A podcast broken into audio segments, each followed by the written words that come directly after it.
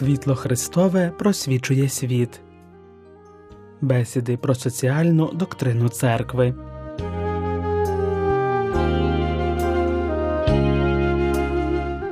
У контексті 30-річчя енцикліки Івана Павла II «Сотий рік, написаної з нагоди сторіччя енцикліки Папи Лева XIII нові речі, далі говоримо про взаємозв'язок між особою, суспільством і державою з точки зору принципів католицького соціального вчення. Концептуальний підхід до проблеми особи, суспільства і держави в рамках соціальної доктрини католицької церкви був започаткований власне папою Левом XIII в енцикліці Нові речі, але на той час е, проблематика не отримала достатнього висвітлення.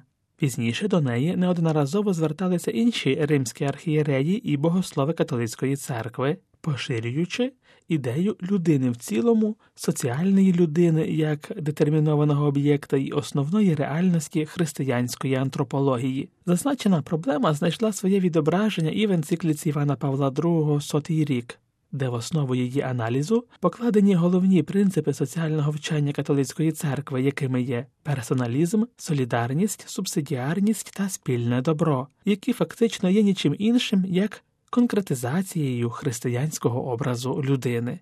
У соціальному вченні католицької церкви принцип персоналізму означає розуміння єства людської особи як духа втіленого, але здатного до самовизначення. Саме завдяки своєму розумові людина визначає свої вчинки і несе за них відповідальність. Її дії мають таким чином моральний сенс. А оскільки людина, володіючи свободою, в тому числі свободою волі, сама визначає цілі своєї практичної діяльності, а сенсом її буття є вільний і відповідальний розвиток людяності, то вона постає в кінцевому рахунку як самоціль, тобто є метою сама в собі. Розуміння людини як особистості передбачає визнання недоторканної гідності кожної окремої особи. Людина, писав Іван Павло II, це єдине на землі створіння, яке Бог хотів задля нього самого. В ньому він увічнив свій образ і свою подобу, обдарувавши його незрівняною гідністю. Ця гідність не тільки не дає людині стати невільницею економічних потреб, суспільних цілей або ж партійних уподобань, але й визначає саму її бути метою всієї соціальної практики.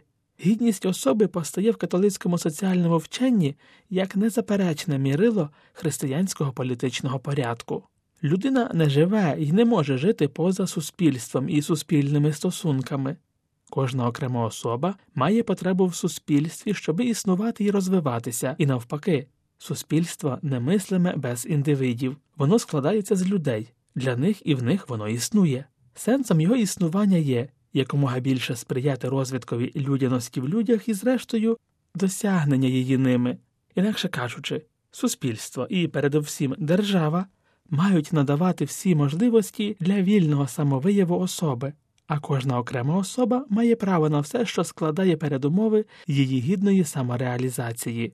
Ідея прав людини становить леймотив усієї соціальної доктрини католицької церкви, і в енцикліці Сотий рік також цьому питанню присвячено належну увагу. Вона засвідчує динамічне застосування принципу персоналізму, крім, так би мовити, класичних прав і свобод як от право на працю, власність, свободу совісті тощо, в ній знайшли відзеркалення права, сформульовані з урахуванням нових історичних обставин.